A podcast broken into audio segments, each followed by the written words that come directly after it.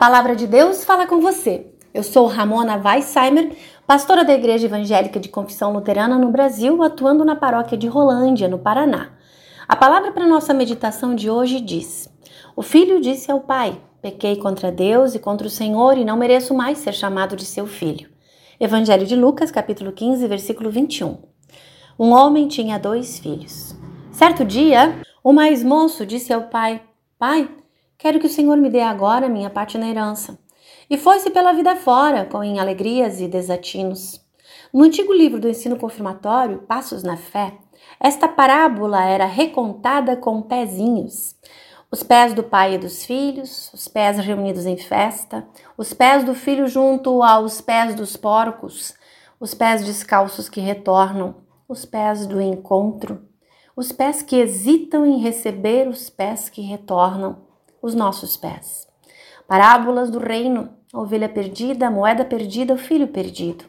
Nenhum esquecido, nenhum deixado para lá, mas todos procurados com esforço, aguardados com esperança, até a alegria do reencontro. Coisas que sempre me chamam a atenção na parábola do filho pródigo, como a conhecíamos. O filho mais novo pede a sua herança e a recebe. Longe dos olhos do pai, gasta tudo em festa, e enquanto tem dinheiro, tem amigos. Onde eles estavam quando o dinheiro acabou e a fome bateu? O único trabalho que consegue é cuidando dos porcos. Sim, porcos, que na sua cultura eram animais impuros.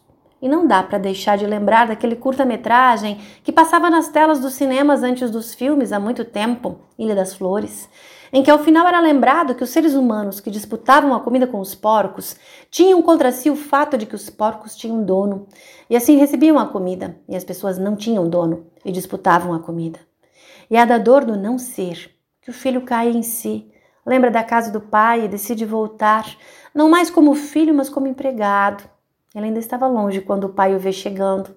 E se foi o primeiro a ver e ainda de longe, é porque sempre espichou os olhos para a estrada, na esperança do retorno. O pai corre ao encontro, pasmem, pois um senhor não corria. Isso lhe seria humilhante? Ele nem deixa o moço terminar a sua fala. O filho voltou, é o que basta, é hora de festejar.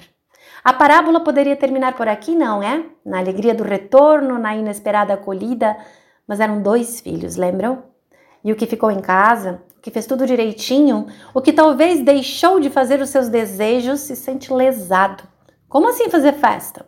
Como assim ter lugar no coração do pai e na mesa com todos? Como assim? E eu? E nós? Eu imagino o pai com carinho tentando acalmar o filho e fazê-lo aceitar o irmão. Mas fica em aberto se o filho mais velho entra na festa ou não. E é este final em aberto que nos pega, que nos convida a refletir. Quem somos nós? O irmão que partiu ou o que ficou? E por vezes reluta em abrir espaço no coração e na mesa.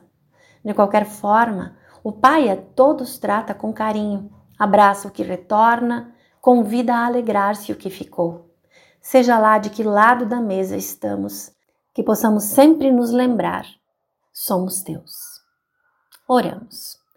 Senhor bondoso, por vezes nos sentimos como o filho que partiu, que perdeu a si mesmo, que possamos nos reencontrar em Tuas mãos, que possamos nos lembrar que em Tua mesa há lugar para todos e todas.